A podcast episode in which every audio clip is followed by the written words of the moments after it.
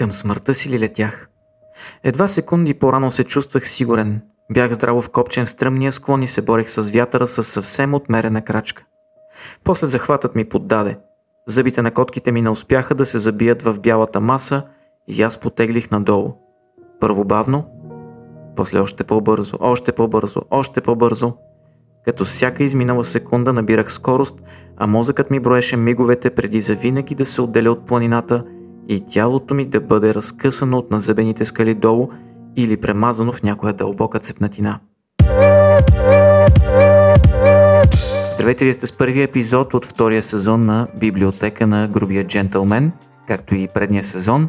Продължаваме да си говорим за книги, написани от и за хора с сърца и юмруци на място. И когато казвам юмруци на място, нямам предвид хора, които сутрин се събуждат с идеята да се сбият с някой. Напротив, много от битките тези хора водят с самите себе си. Не с юмруци, а с кораж. Един такъв човек е авторът на книгата, която ще представим днес. Както винаги, библиотека на грубия джентълмен достига до вас със съдействието на грубо джентълменско кафе. Кафе подсладено с сълзите на вашите врагове. Това кафе, освен с а, юмруци, кафе, което ще ви даде сила да преборите, да, да, изживеете своите и да преминете през своите битки на деня, това е кафе със сърце, тъй като то помага на нашите кампании Минало за бъдещето, за издаване на детски книжки за неразказани до сега български герои. Вече излязоха книжките за цар Борис III и за Пейо Яворов. Предстои книжката за генерал-майор Стоян Стоянов.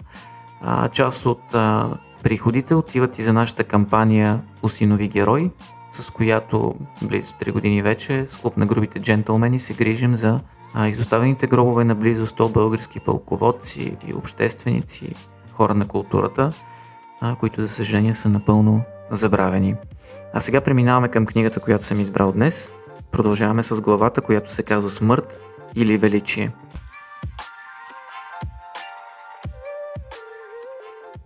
Към смъртта си ли летях?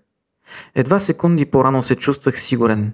Бях здраво вкопчен в стръмния склон и се борех с вятъра с съвсем отмерена крачка. После захватът ми поддаде. Зъбите на котките ми не успяха да се забият в бялата маса и аз потеглих надолу. Първо бавно, после още по-бързо, още по-бързо, още по-бързо. Като всяка изминала секунда набирах скорост, а мозъкът ми броеше миговете преди завинаги да се отделя от планината – и тялото ми да бъде разкъсано от назъбените скали долу или премазано в някоя дълбока цепнатина. Човече, нямаш много време да поправиш нещата, казах си. Ако загинех, никой нямаше да е виновен за ужасния ми край. Сам бях решил да изкача деветия най-висок връх в света насред свирепа снежна буря. Сам бях решил да покоря 14-те върха с зона на смъртта само за 7 месеца в опит да подобря рекорд. Всеки от тези върхове се издигаше на повече от 8000 метра – а на такава височина въздухът е толкова разреден, че мозъкът и тялото отслабват и отказват да функционират. И отново сам бях решил да се отделя от фиксираното въжене слизане, за да направя път на друг катерач, който нервно се спускаше надолу. Само че след една, две, три стъпки, снегът притеснително се размърда, поддаде и се свлече, помитайки ме със себе си. Бях изгубил контрол и двете ми правила за експедиции, които си бях наложил – бяха тествани в изключително напрегната ситуация. Първо правило. Надеждата е в Бог. Второ правило. Малките неща имат най-голямо значение във високата планина. Отдръпвайки се от въжето, вече бях нарушил второто правило, а това си беше моя грешка. Мой проблем. Така че можех да се оповавам само на първото. Дали през тези кратки секунди се боях, че ще загина? Никакъв случай. Винаги бих избрал смъртта пред малодушието, особено по време на опит да премина отвъд предполагаемите предели на възможното. Всъщност се надявах да изпитам физическите си граници, когато през 2018 оповестих плана си да подобря предишното най-добро време, за което са били изкачени 14-те върха с зона на смъртта. Летвата бе вдигната от корейския алпинист Ким Чанг Хо през 2013 година, който изпълни задачата за 7 години, 10 месеца и 6 дни – Полският алпинист Ежи Кукучка постигна същата цел за не по-малко впечатляващото време от 7 години, 11 месеца и 14 дни през 1987. Беше дръско, дори свърх човешко да се опитам да редуцирам толкова много време, но вярвах в себе си достатъчно, че да напусна британската армия, където няколко години служих като гурка, преди да се присъединя към специалната лодъчна служба SBS, подразделение на силите за специални операции и елитна група от войници, които участват в операции на някои от най-смъртоносните бойни полета в света. Беше рисковано да се откажа от такава престижна кариера, но аз бях готов да заложа всичко в името на амбициите си. Вярата в моите собствени способности ме тласкаше напред и аз гледах на предизвикателството като на военна мисия. Докато планирах, дори нарекох опита си да разбия световния рекорд възможен проект. И това име по-късно ми се струваше като знака на победата, насочен към хората, които не искаха или не можеха да повярват в моята мечта. А такива имаше много. Песимистите извираха от всякъде, макар че на моменти дори най-насърчителните гласове звучаха малко скептично. През 2019 сайтът на Red Bull изказа твърдението, че целта ми е точно толкова постижима, колкото да стигна с плуване до Луната. Аз обаче не смятах така. Не се бях появил на този свят, за да приемам поражението. Не ми беше в кръвта да се отказвам дори при живото застрашаващи обстоятелства. Не бях агне, което чака овчарят да го побутне напред. Бях лъв и отказвах да следвам другите. На фона на множество височинни алпинисти навярно изглеждах неопитен. Започнах да се изкачвам на повече от 8000 метра едва преди няколко години, но бързо станах машина на голяма надморска височина и по мое мнение това до голяма степен се дължеше на чудатата ми физиология. След като започнах да се катеря в зоната на смъртта, установих, че за мен е относително лесно да се придвижвам бързо на голяма височина, като изминавам 70 крачки преди да спра за почивка, докато други алпинисти правиха едва 4-5. Способността ми да се възстановявам също беше впечатляваща. Често набързо слизах от върха, ако понясвах цяла нощ в базовите лагери и на сутринта, с или без махмурлук, поемах на следващата си експедиция. Такъв беше алпинизмът в стил Нимс – неуморен стремеж към съвършенство при брутални условия. Нищо не можеше да ме спре независимо от обстоятелствата. Е, освен смъртта или някоя друга сериозна травма. Още 30-40 метра профучаха край мен.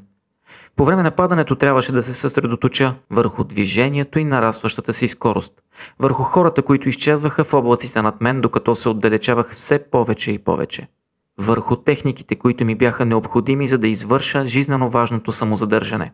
Дали бих могъл да използвам пикела си и да го забия в склона, за да забавя падането? Издърпах пикела под мен и здраво вкопчен в главата забих клюна в снега, но пластовете отдолу бяха прекалено меки, така че натиснах отново. Напразно.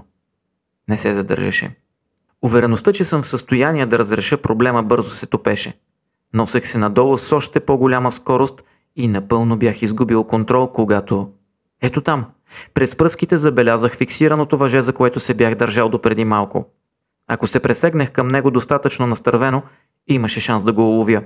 Това беше последната ми надежда, така че се извих, изпънах ръката си и се пресегнах към въжето. Готово! Стиснах го здраво с горящи длани и успях да се спра. Светът сякаш въздъхна дълбоко с облегчение. Добре ли бях? Като че ли да, макар че краката ми определено се тресяха от адреналин. Сърцето ми също блъскаше силно. Добре си, човече, помислих си. Няма нужда да се напрягаш сега. Дадох си секунда-две, за да се възстановя, след което се изправих на крака, превключих на ново темпо и поех с по-предпазлива крачка. Провери следващите няколко стъпки и се придвижвай внимателно, казах си. На хората в горната част на въжето несъмнено съм изглеждал невъзмутим – на пръв поглед се бях върнал към стандартния си режим на действие и се държах така, все едно нищо необичайно не се бе случило, но падането ме беше разтърсило. Увереността ми се беше поразклатила, така че здраво стисках въжето и проверявах всяка стъпка по два пъти, докато възвърна вярата в себе си. Нагласата ми вече беше друга. Докато стъпвах тежко в нестабилния сняг си казвах, че смъртта ще дойде за мен и в даден момент, може би на някоя планина по време на възможен проект – може би на преклонна възраст десетилетия по-късно, но не на Нанга Парбат и не в следващия миг. Не и днес. Не и днес. Кога обаче? И дали щях да доведа започнатото до край? Това беше отказ от една изключителна книга, отвъд възможното на Нимсдай Пурджа, известен още като Ним Спурджа. Книга издадена от издателство Вакон в България и книга, която много харесвам, чел съм е вече два пъти и съм гледал филма. А ще я коментираме заедно с моя добър приятел и известен като един от водещите на, може би, един от най-популярните подкасти в България, Цецо от 2200 подкаст. Здрасти, Цецо. Здравей, Мишо. Много се радвам да съм тук в първи епизод на втори сезон. Никой няма да забравя, когато Боян Петров загина и коментарите под а, на BTV, тогава си спомням а, новината, бяха каквото търсил такова намерил, алпинизма е изключително тъп начин да а, умреш безмислено, какво търси там майка си или...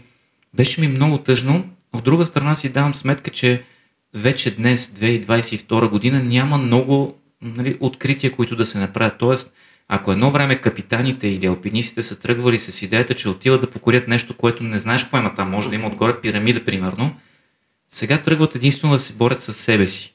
Има ли смисъл от това, което правят тия хора? А, или това са едни съвременни донкихотовци, които се борят с нещо, което е безмислено?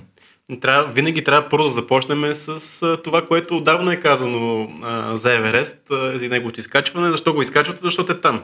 И това ще продължи, докато има Еверест, което ще, нали, докато има тази земя, винаги това ще е мотивацията на всичките алпинисти. А, първият коментар, който каза какво търсят там нормално, че а, това може да се случи, да, всеки алпинист поема този риск. А, и това е, той е съвсем наясно и неговото семейство е съвсем наясно, че когато си алпинист, ето ти ти го прочете а, да, ще умра в планината, някой ден може би ще умра в планината, но това няма да е днес. И може би това е надеждата на всеки алпинист. Да, планината може би ще умра, но нека да не е днес. А, дали има смисъл? Разбира се, че има смисъл. Ние търсиме този смисъл, тази битка. Върха е там, а, битката е върха и също в, в нас и ние трябва да се сбориме с него. Задължително е за нас да се сбориме с него. Аз разбирам всичките тези хора, които го правят, защото ние в малка степен правим същото. Ние имаме нужда от тази инициация по някакъв начин, имаме нужда да се сбориме с трудността и да, всичко открито, но не е открито от нас. И не се знае ние какво ще, какво ще открием, докато изкачваме този връх или правим си, поредния си опит за, за нещо, някакво приключение. Тук сега е място да споделим, че ние сме някакви хора на средна възраст, които по никакъв начин не, може да, не можем да кажем, че са в някаква свръхфизическа форма ние сме, както моята физиотерапевтка а, ме нарече, тя вика, аз много обичам да ги наричам тия неделни войни. Хора, които от понеделник до петък а, стоят на а, бюро и смятат, че събота и неделя могат да направят някакъв огромен подвиг. Да, обаче, откакто почнахме да бягаме, гордо почти по едно и също време почнахме да бягаме сериозно, аз бях бягал нали, две години и нещо преди това с а, не особен успех, аз лично за себе си открих, че има много в мен, което не съм предполагал, че го има. И, и тук е времето да кажа, примерно, че аз винаги избирам състезания, които са малко над предела ми, малко над това, което смятам, че е възможно за мен. И винаги завършвам с страдание, винаги завършвам с а, повече няма да се запише, но и с едно огромно удоволствие, а, защото винаги покоряваш един връх, който, ето както казах, едно време ако са се качвали да кажат, ето това място не е картографирано, аз намирам в себе си места, които не са картографирани места, които не съм смятал, че могат да са там и които ме правят по-уверен. Предполагам, че е някаква подобна и твоята мотивация. О, да, разбира се, въпреки, че това, което а, ти казваш за твоята терапевтка и това, което си мислиш, че се случва по тези, на тези стезания, нали, ти си казваш, аз много страдам, аз правя нещо, което изобщо не е значително, но ние сме си оговорили това по време на състезание, че всъщност 95-98% от хората, които познаваш, всъщност изобщо няма да си помислят да се запишат на това състезание и да отидат да го бягат. Така че ти вече може да си в края на, на, на класацията, но ти вече си а, повече физически, отколкото тези 98% от хората, които познаваш. И да, това е, това е хубав момент с записването на стезания, които са малко над възможностите, но това винаги продължава. Смятам, че с натрупване на опита в някакъв момент дори в състезание, което ти е по силите, ти почваш да го бягаш по-бързо, да се опитваш да гониш някакви резултати. Нали, това има една така, бегачите са го казали, бягането никога не става лесно, просто ставаш малко по-бърз и пак се мъчиш по същия начин. Така че, който иска да, да, да започне бягане и си мисли, аз ще побягам 2-3 години и ще стане лесно, всъщност не, няма да е лесно. Също толкова гадно ще е колкото и първите километри, но просто ще, просто ще си по-бърз и, по, и по-добър. Но пак мъката е същата. Всъщност, ние говорим за а, себе си, които сме някъде в долния край на, на целият този спектър, а Ним Спорджа е в възможно а, най-горния, но вярвам, че мотивацията е, е, е доста близка. Да откриеш некартографирани места на своите възможности. А, който не знае кой е Ним Спорджа, имаше филм, който излезе за него, аз категорично смятам, че книгата е, не знам ти какво ще кажеш, но 20 пъти по-добра защото може да влезеш доста по-дълбоко в, в душата на този човек. Да, а, това си една биографична, биографична книга за мен, докато а, филма 14 върха, той е доста по... Абе, той си като за Netflix филм, нали? Там е, всичко е бързо направено, а, много малко неща от историята на ним се казват, докато тук всичко е, е неговото детство, това, че той отраснал на, на, в Непал, също никога не се е качвал на никакъв връх, а, това, че вярата му, а, нещо, което в принцип не става ясно във филма, че той е дълбоко вярващ. Да, а, също така а, военната му служба, защото там се минава, във филма се минава много накратко през тези важни детайли, докато минаването през специалните части, през а, гурките, през а, SAS, това са неща, които а, са го подготвили за този, за този момент, за проект, възможно, а, възможния проект. А, но смятам, че непалското в него винаги ще бъде най-големия, така, най-големата сила, която го бута към тези, тези върхове. Каквото да си говорим, не случайно шерпите, които са от Непал, са най-добрите планинари, може би. Защото те са отраснали там на това място. Те, а, под, а, нали, те по, по подразбиране имат няколко цикъла на аклиматизация в себе си. И смятам, че това е важна част, на, място, на където е отраснал военната му служба и всичко, което се случва около него. Всъщност филма е филм за едно събитие, да. а книгата е книга за живота. Живота, точно така. А въпреки, че това събитие го има. Събитието е, че той се опитва в рамките на едни а, 6 месеца, 6 мисля, да, да, да, покрие, да покори тези 14 върха. Но всъщност по-важното за мен е, че винаги ние, между другото, и двамата с теб сме телевизионни хора, винаги съм изпитвал особено уважение към оператора на Bear Grylls. Нали, всеки го казва, в, в тия среди го знае, че каквото преживява Bear Grylls, също го преживява и неговия оператор, само че с камера в ръка, което е доста по-трудно без ръце. Също всъщност се случва и тук. Ним Спурджа всъщност започва да ги изкачва всички тези върхове, не просто за да покаже, че той е много отворен, а сега ще ви покажа как ще ги покоря, аз пък вие сте бълъци, правите го за много повече време, а да покаже нещо друго а, по снимките винаги са едни, сега като кажа едни бели хора, ще се превърне в някакъв расов такъв проблем, но не, наистина снимката са едни известни, най-често европейски mm. катерачи, усмихнати, русокоси, бели с сини очи, а, които помахват весело, а всъщност много рядко се а, мисли за това, че пътя му е проправен от един друг човек, който го е изкачил върха преди него, за да му нали, проправи там пътечката, да му сложи клинове, траверси, там какво се нарича а, стълбички и така линии. нататък, линии. Това е неговата цел. Неговата цел е да възпее тези невъзпяти герои на, а, на планината. И това много ме впечатли мен. Другото, което много ме впечатли е, че, както казах тази книга, той описва пътешествието си а, в контекста на своя живот. Пътешествието е тези 6 месеца, в които покорява тези 14 върха, но разказва много за, за живота си, за мотивацията си. И много силно ме впечатли, че още на първото си качване на 8000 т.е. с белодробен оток, и първото нещо, което прави, когато а, вижда, а това е мисия за някакви милиони, в смисъл спонсори има и така нататък, обвързана е с време, вижда една катерачка, която е изпаднала в несвяст. И в планината, колкото и жестоко да звучи, много често, когато има такъв човек, а, хората, които са с него, не се опитват да го домъкнат, защото може да стане нещо. Историята е показва, че много често това води до фатален край за много повече за хора. Да, а слизат до лагера, където молят някой да се качи със свежи сили да помогне на изоставения. Този човек още в началото на тази експедиция е готов да я жертва, за да спаси живота на тази жена. И всъщност той казва, мен това ми е останало от армията. Аз не мога да оставя човек зад себе си. Сега, аз не мисля да разказваме цялата книга, но това, което е особено интересно в неговия живот е, че той е гурка. Гурките са едни много специални бойци. А, това са непалски бойци, които най-често са а, полицаи в, а, в Индия, най-често работят. Другата им работа е много често ги пращат заедно с британските войски а, в, а, на такива международни мисии в Ирак, в а, Афганистан.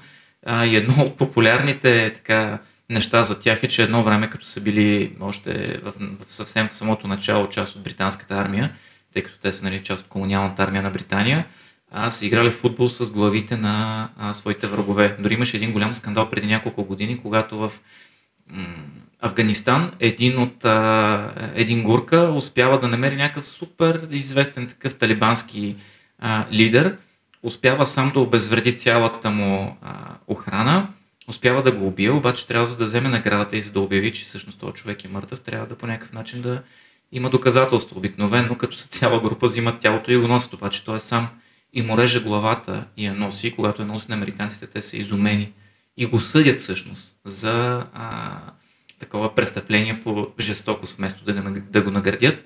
Но това, което искам да кажа, че това са ни изключително, изключително сурови хора. И по изключително суров начин той действа в планината. Вие като прочетете тази книга ще бъдете изумени от начина по който той приема а, трудностите. А, и в същото време ще бъдете впечатлени от изключителната нежност паралелна, която върви с всичко това, защото той в тази, а, по време на тази експедиция, в рамките на 14 върха, спасява два човешки живота.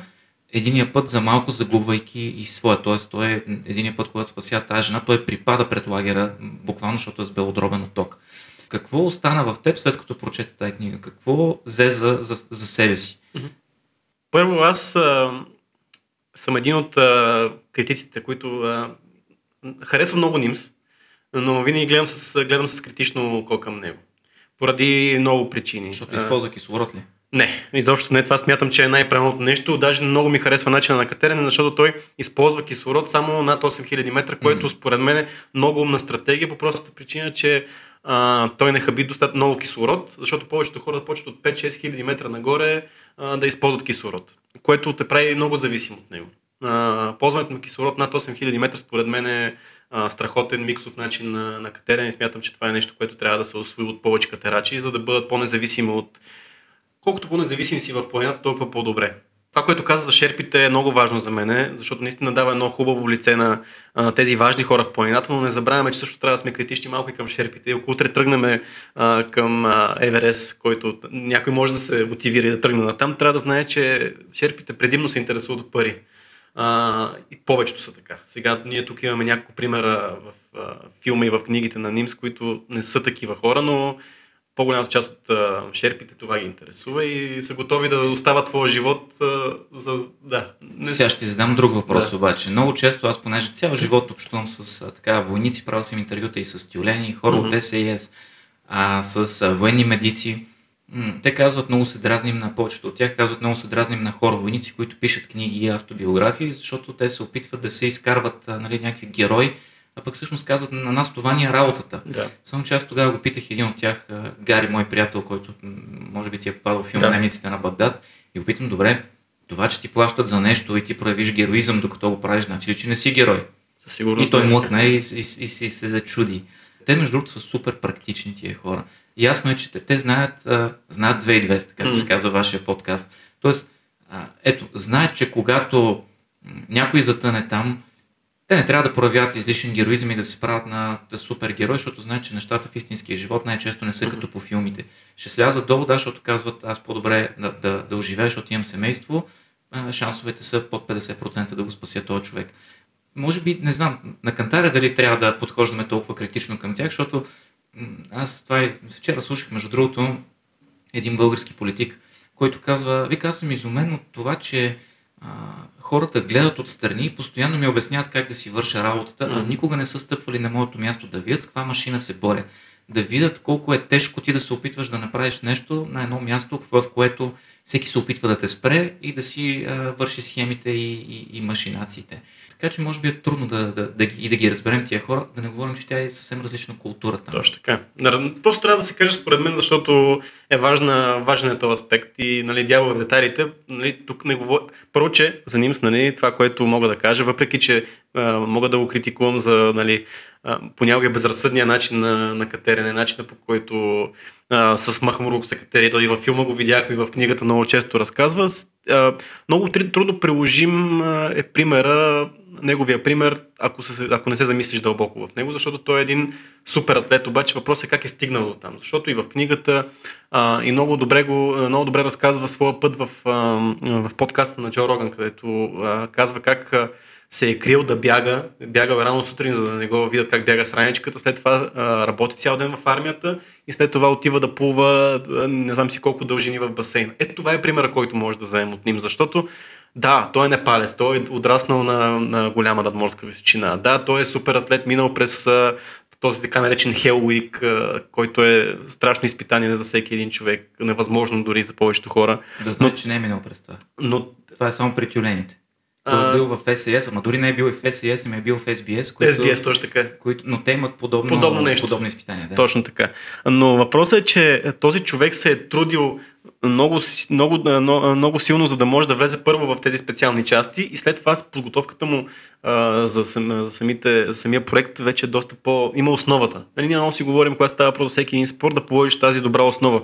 В бягането това е анаеробната основа, която да имаш доста часове прекарани в ниско интензи, интензивно ниво. Той има доста часове прекарани в а, високо интензивно така, натоварване, а, така че от това може да вземем от него.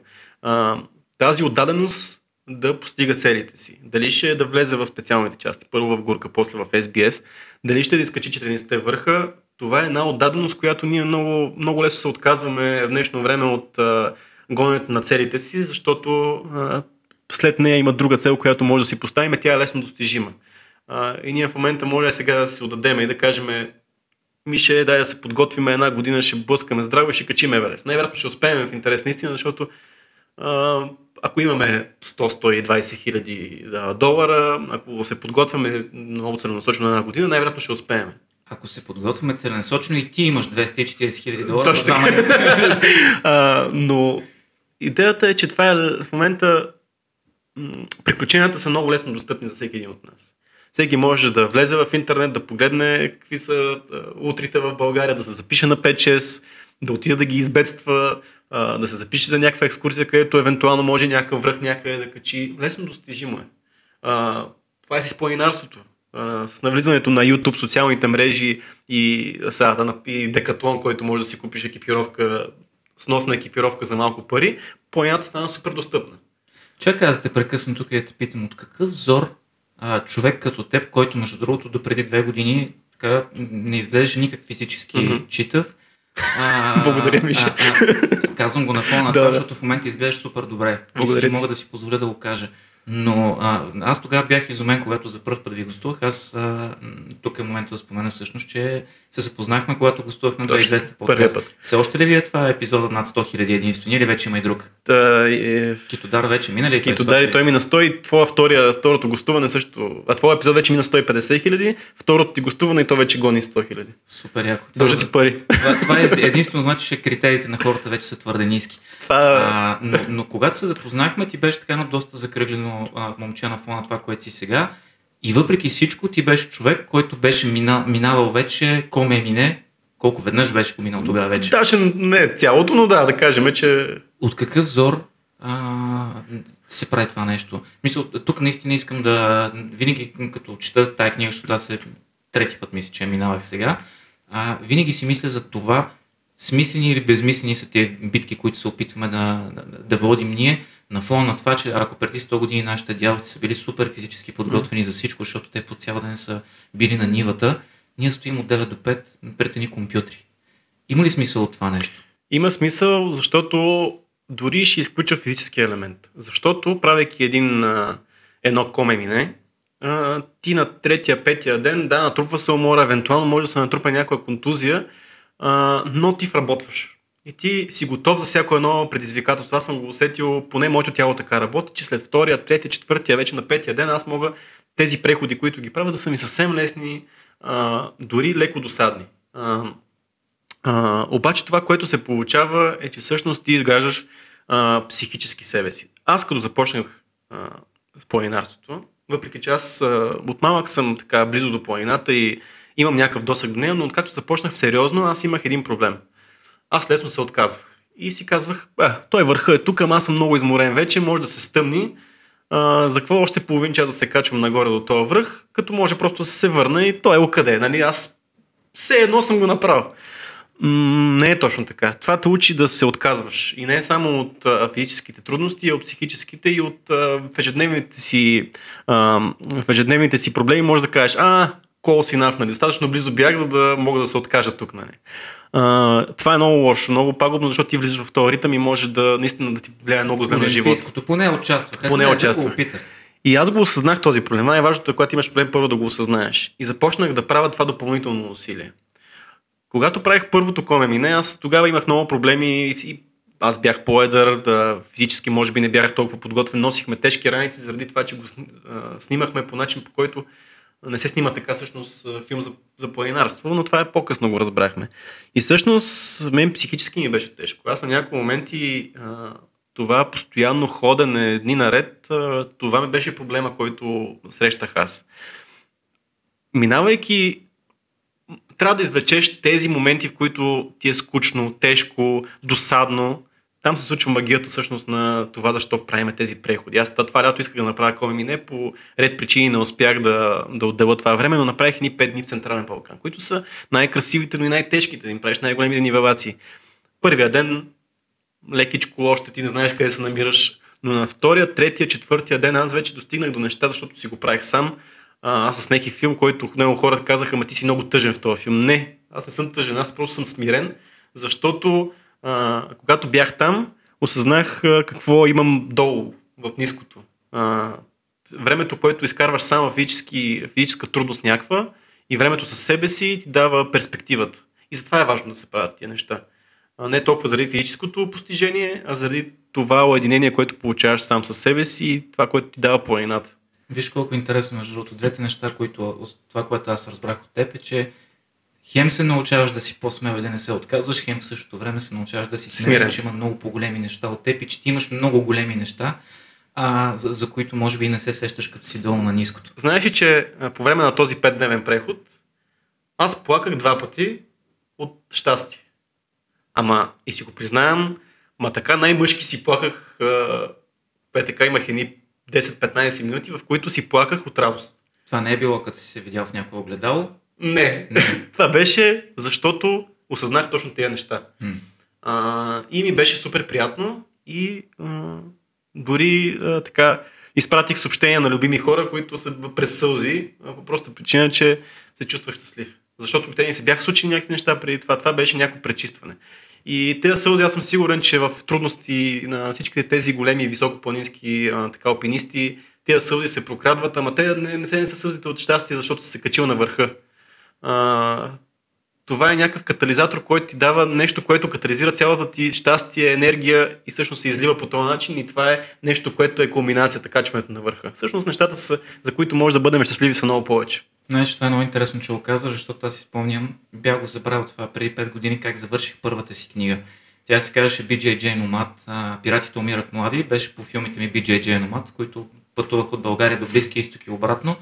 И аз тогава казах, че за м- едно приключение осъзнах, че не е толкова важно а, какво си преживял през самото приключение, а при кого ще се върнеш и на кого ще го разкажеш. Точно така. Всъщност, може би, виж, стигаме до един и същи извод сме стигнали пътувайки. Аз дори го бях забрал, че съм го казал това нещо и сега ми го напомни. Тази книга е книга, която дори да стоиш от 9 до 5 на, на, на компютъра, тя те води на едно такова приключение и аз лично го съпреживях. Наистина, аз като, даже като гледахме първоначално с жена ми филма, и аз бях също на два пъти на кантар да се разплача и си викам, че поставя. В смисъл, това е а, беше по време на пост и викам да не би нещо естерогена. Да. Наистина много се впечатлих и, и особено когато спаси тази жена, просто аз бях а, супер впечатлен. И ще ми какво толкова се впечатляваш. Ние толкова сме свикнали тези неща да ги гледаме като а, сюжети от филми, че когато виждам, че нещо наистина се случва, понякога дори не осъзнаваме. Mm-hmm. А, и, и обратното го има. Е, ежедневния ни живот толкова сме свикнали с това, което имаме, че дори понякога не осъзнаваме колко изключително ценно и неежедневно е то. Една книга за нещо, което може да ви се струва вече тривиално, защото излезе една снимка между другото самия Ним Спурджен направи на Еверест опашката от туристи, които... Защото 2019 са такива е туристи. Да. Mm-hmm. Това са някакви хора, които имат някакви пари в джоба си mm-hmm. и плащат нени други хора да им носят багажа, да им правят стълбички пред тях и те просто се качват догоре, развиват едно знаме. Аз лично познавам такива хора, които а, имаха пари, отидоха и се качиха. Mm-hmm. И ако вие си мислите, че в България а, има там Боян Петров, а, Скатов и там още 4-5 имена, които се тиражират. Според мен има поне 50 човека, които са качвали Еверест. много от тях бизнесмени, които просто са си го направили за удоволствие и не са го тиражирали. Но тази книга не е за това. Тази книга е за битката, която води един човек не срещу планината, а срещу себе си. И най-важното, оръжието, което използва да води срещу тази битка, любовта към ближните си. В случая майка му, той има много близка връзка с нея и въобще семейството. Вярата в Бога. И той има една много хубава мисъл. Той казва, аз съм човек антибиотик. Uh-huh. Защото като дете са му казали, че ще бъде там има една купчена болести, като астма, някаква такава заразна болест имаше. И той казва, аз просто приех, че го нямам това и го надживях. а, и той човек, на който това, между другото, много прилича тази история и на, и на а, Беар Грилс, на който му казва, ти си щупил гръбнака, никога повече няма да правиш нищо, а той после е първият човек, който се е спуснал от парапланер над там 8000 метра. И на Дейвид Гогинс, който прави в рекорд на Гине за най-много набирания и прави ултрия и така, без нищо, просто един ден казва, защо не бягам аз 100 км и ги бяга. И той докато е 130 да. кила, така че. И, и, също, и, и после му казва, ти знаеш, че между време, докато си поставил този рекорд на Гинес, ти си имал дупка в сърцето. Много, много интересна книга, много вълнуваща книга и книга категорично за мъж с сърце и умруци на място. Човек, който е готов да постави умруците си там, където е сърцето, където са мислите му.